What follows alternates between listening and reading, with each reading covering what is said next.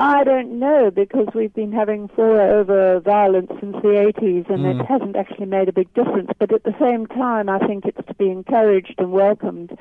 Anything that, you know, anything that's done to help is welcome. And I think that um, it's more, as long as these people that sit in the forum, the leaders, go out and tell their followers, um, as, as long as they are, as um, the leader of the NFP said, as long as they don't go around denigrating followers, as long as they make it clear to their followers that um, that they that that uh, this is multi-party democracy. People from other parties may come in and campaign, but more than words is needed. I mean, if if people in parties are found guilty of inciting and and threatening and attacking people, then they should be disciplined, obviously, Mm. by the party leadership. Um, you know, words aren't enough. You've got to have action too.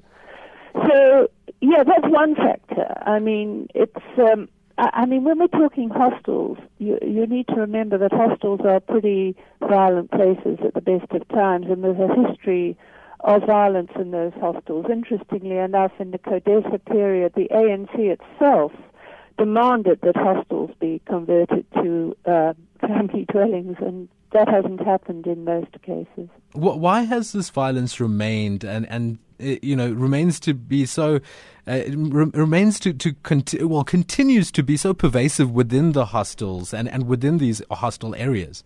Well, the hostels themselves are violent places. I mean, they're, they're basically supposed to be single-sex hostels. There, there are there are some that are being converted to family accommodation, and there's there's there's a history of violence in those hostels. They're overcrowded. Uh, they're difficult to police, and um, you know difficult to, to to control in terms of the guns that go in.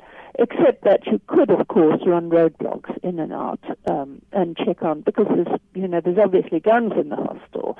In the incident at the weekend, um, when uh, alleged IFP supporters were marching after the stadium and and two uh, NFP supporters were injured, guns were fired. Now, I mean, it's a crime to fire a gun. So, I mean, we're also dealing here with, with policing, and if, if, for example, uh, you know, political leaders are going into canvass in, in especially in volatile areas, then it's important to notify the police to make sure there are police patrols there. The problem is that when the canvassing is over, then the supporters are vulnerable. And that gets back to proper policing, crime intelligence, Mm-hmm. with their ears to the ground to pick up uh, what's happening. And as um, as the spokesperson for the MEC said, it's very important to arrest and convict people and send out a very strong message.